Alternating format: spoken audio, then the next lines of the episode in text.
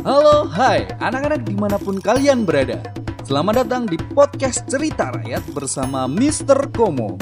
Simak dan ambil nilai-nilai positif dari cerita ini. Selamat mendengarkan. Podcast ini disponsori oleh SD Negeri Magelang 4 Kota Magelang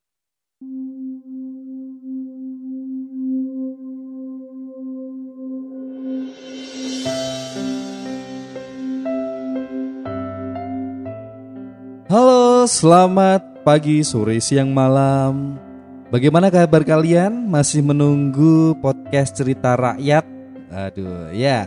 Pada kesempatan kali ini, Mr. Komo akan menceritakan tentang legenda asal-usul Banyuwangi, yaitu kisah Raden Banterang dan Putri Surti. Podcast Podcast Cerita Rakyat SD Negeri Magelang 4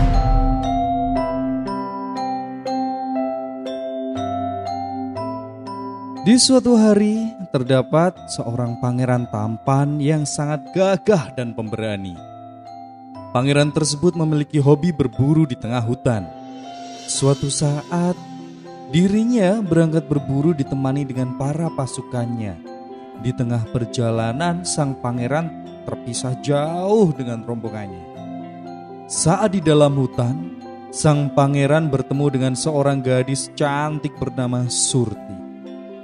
Surti menjelaskan bahwa dirinya kabur dari kejaran musuh dan keluarganya telah meninggal.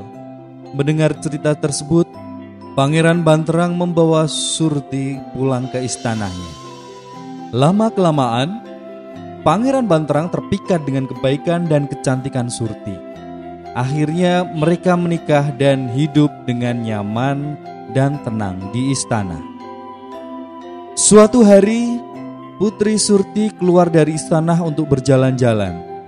Tak disangka dirinya bertemu dengan seorang anak laki-laki yang berbaju lusuh. Ternyata laki-laki tersebut adalah kakak kandungnya yang dirinya kira telah meninggal.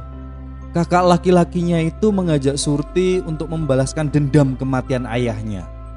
Ternyata pembunuh ayah Putri Surti adalah ayah Raden Bantra. Mendengar hal tersebut, Putri Surti sangat bingung.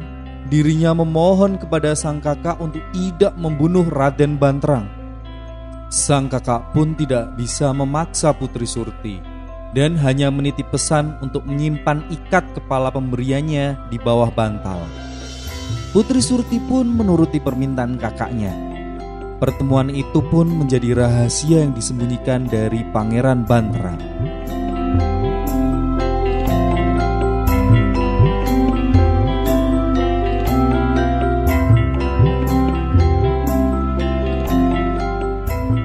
Di suatu ketika, Raden Banterang pergi ke hutan untuk berburu.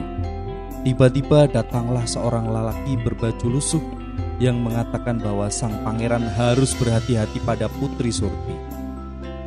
Pemuda itu mengatakan bahwa sang putri memiliki niat untuk membunuh Pangeran Banterang.